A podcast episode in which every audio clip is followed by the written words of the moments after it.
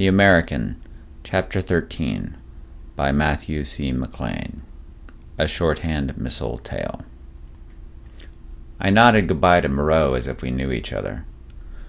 Whip gestured me to the door, Brick stepping outside of it, boxing me in between them.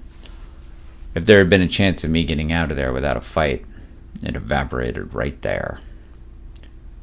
Stepping outside, the two flanked me from behind, walking me to an older model four door Mercedes. Silver going on gray with signs of corrosion from living too long near the sea, the car still spoke of a higher class of money than I was accustomed. Brick opened the back door, indicating for me to get in. Not wanting to get a surprise cold cock, I watched him as I stepped in. While his expression didn't belie the original estimate I had made of his intelligence, his detached alertness suggested discipline. The interior of the car was wine color, turned darker by the tinted windows. A spacious back seat allowed Brick to get in beside me without us even having to touch knees. Between all that and what I'm sure was ample trunk space, the Mercedes could make for an excellent kidnap mobile if that sort of thing was your line of work. Whip slipped into the driver's seat. The engine coughed and growled at his command, and we were on our way. Brick kept an eye on me, only pausing to take a red starred cigarette pack out of his jacket pocket. I noticed it was missing the usual huge health warning that European regulations require, a sure sign that it had been smuggled in. He didn't offer me a cigarette, but it gave me the chance to notice the black matte grip of the pistol in his shoulder holster. I, I guess he wasn't interested in being friends. I asked, So where are we going? I didn't bother speaking in French. Whip spared me a glance through the rearview mirror. To see Mr. Mitnick. There had been no attempt to inform me of who Mitnick was or what he wanted with me. I could only assume they thought I knew or they didn't care. Betting on the latter, I asked, And who is Mr. Mitnick? The glances that this brought my way were filled with incredulity. This broke in a second, their eyes silently asking the other if they were sure they had the right guy. Instead of addressing whatever misgivings flowed between them, Whip said, He is the boss. Sensing that I wouldn't get more of an answer, I switched tactics. Where is Mr. Mitnick? With a narrowing of his eyes, Whip told me he had lost patience with my questions. He glanced a signal back to Brick, and the Mongoloid began to pour on the intimidation. His stare could have set off a Geiger counter. It heated my skin in a way that was familiar, his tactic having the opposite of its intended effect. I felt my own anger rising to meet his. I heard Cheryl's voice again, reminding me that I wanted to speak with Mr. Mitnick, that any kind of violence might require reprisals from him. Hell, for all I knew, one of these goons was his nephew. That worked until Whip, seeing me back down, gave, gave me a condescending reply of, This will be easier for you if you stay quiet. What an asshole. I said nothing and controlled my anger through careful breathing.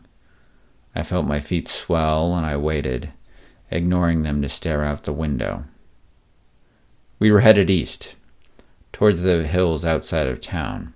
Past the orange roofs and white walls of the tiny shops, pharmacies, and post offices, you could see where the winter rains were bringing the cork oaks and heather to life, carpeting the steady rise in green. After a time, we pulled off the main drag and onto a switchback road, climbing higher with each turn. The morning clouds had gone, so past Brick's glowering, I could see all of town, laid out like a jewel sitting on the seaside. If it weren't for my companions, it would have made for a lovely drive. I was almost relieved as the Mercedes glided into one of the tony neighborhoods that dotted the hills outside of town, populated by plaster mansions colored like seashells. Brick had settled into a smug confidence with his second cigarette. I waited until he lifted the cigarette to his mouth to take a Russian sized inhalation. At the apex of that, I said, Hey, imitating the voice of a thousand addicts I'd heard wanting to bum a smoke. Brick twisted his neck, bringing his nearly square face around, lining him up just the way I wanted.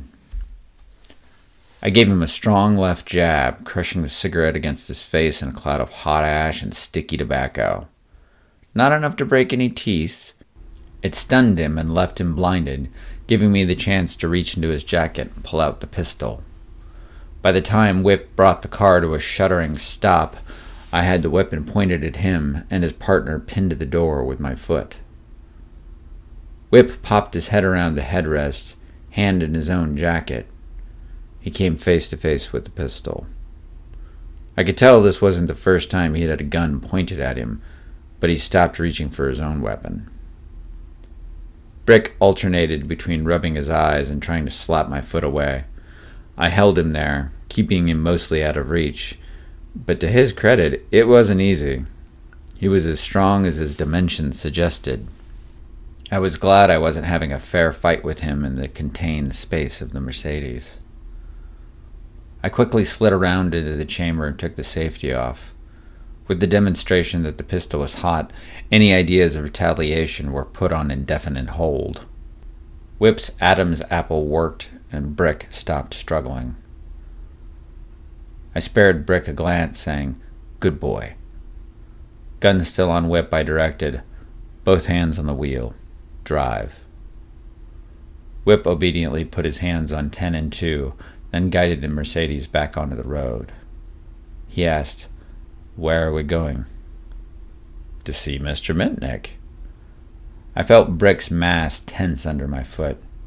Even with the pistol pointed at his partner's head, the possibility of putting his boss in danger was stirring up resistance. Not wanting that, I added, Since you won't answer my questions, maybe he will. I took my foot off Brick, who angrily fussed with his shirt but generally appeared appeased that I wasn't going to murder anyone without provocation. While keeping an eye on him, I caught glimpses out the window. We weren't headed to anyone's home, I realized. In the mansions we were passing, all the windows were dark, the lawns were browned out, the swimming pools empty. Whatever class of people were meant to be living here had never arrived most likely scared off by the financial crisis. Things had started to recover, but that was a long, slow process, and it clearly hadn't reached here yet. As we drove deeper into the ghost town, Whip tried to say something, but at his first syllable I told him to be quiet. He did as he was told, and eventually pulled the Mercedes into a driveway that's concrete was radiant in the bright sunshine. Even through the tinted windows, it was almost impossible to stare directly at the white door of the massive garage as it opened. Driving into the shadow of the interior felt like passing over to the dark side of the moon. Training the gun on Brick, I opened the door with my free hand and stepped out. With exaggerated slowness, Whip followed, leaving me with plenty of time to re aim the pistol at him. On the other side of the car, Red eyed and angry, Brick was already out. He slammed his door shut, sending an echo reverberating through the cavernous garage. I reminded myself he was a car away and kept my aim on Whip.